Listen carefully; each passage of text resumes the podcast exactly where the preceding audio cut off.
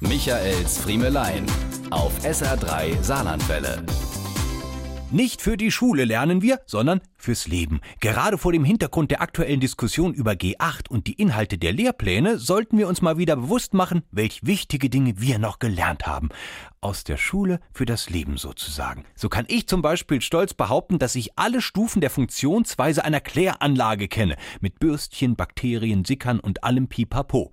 Wie eine Kläranlage funktioniert, wissen wir. Wie man zu Hause bunt von Kochwäsche unterscheidet und die Waschmaschine bedient, Eher nicht. Die Vegetationszonen der Erde kenne ich besser als die Landkreise des Saarlandes. Ich weiß, wo die Tundra in die Taiga übergeht oder in den borealen Nadelwald. Dass darauf die Laub- und Mischwaldzone folgt, war mir schon klar, bevor ich zum ersten Mal auf der Landkarte gesehen habe, dass Berlin südlicher liegt als Hamburg. Ich kann ein bisschen Französisch, das habe ich in der Schule gelernt, also so halb, ja. Also ich kann zum Beispiel sehr gut den amerikanischen Melting Pot Mythos als Modell nationaler Identität diskutieren. Das habe ich in der Oberstufe gelernt. Als mir aber beim letzten Frankreich-Urlaub beim Öffnen der Türen ein antiker Kleiderschrank im Ferienhaus auseinandergefallen ist, da fehlte mir vor dem Vermieter das französische Wort für Schrank. Ich hätte ihm meine Sorge um den Schrank ja durchaus als Folge des mehr nationalen Modells à la Melting Pot erklären können, bezweifle aber, dass der gute Mann das verstanden hätte.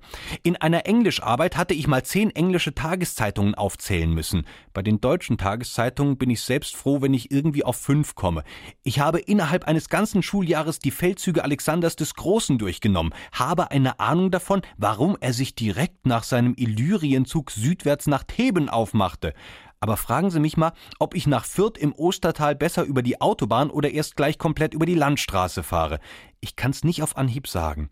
Außerdem kann ich auf Zuruf eine Explosionszeichnung des ersten Ottomotors anfertigen. Gerne auch die Unterschiede zum Wankelmotor aufzeigen. Sobald aber meine Gangschaltung am Fahrrad rasselt, muss ich zum nächsten Fahrradladen, um mir helfen zu lassen. Wir sehen mal wieder, wir lernen einfach für das Leben, nicht für die Schule. Diese und mehr von Michaels Friemelein gibt's auch als SR3 Podcast.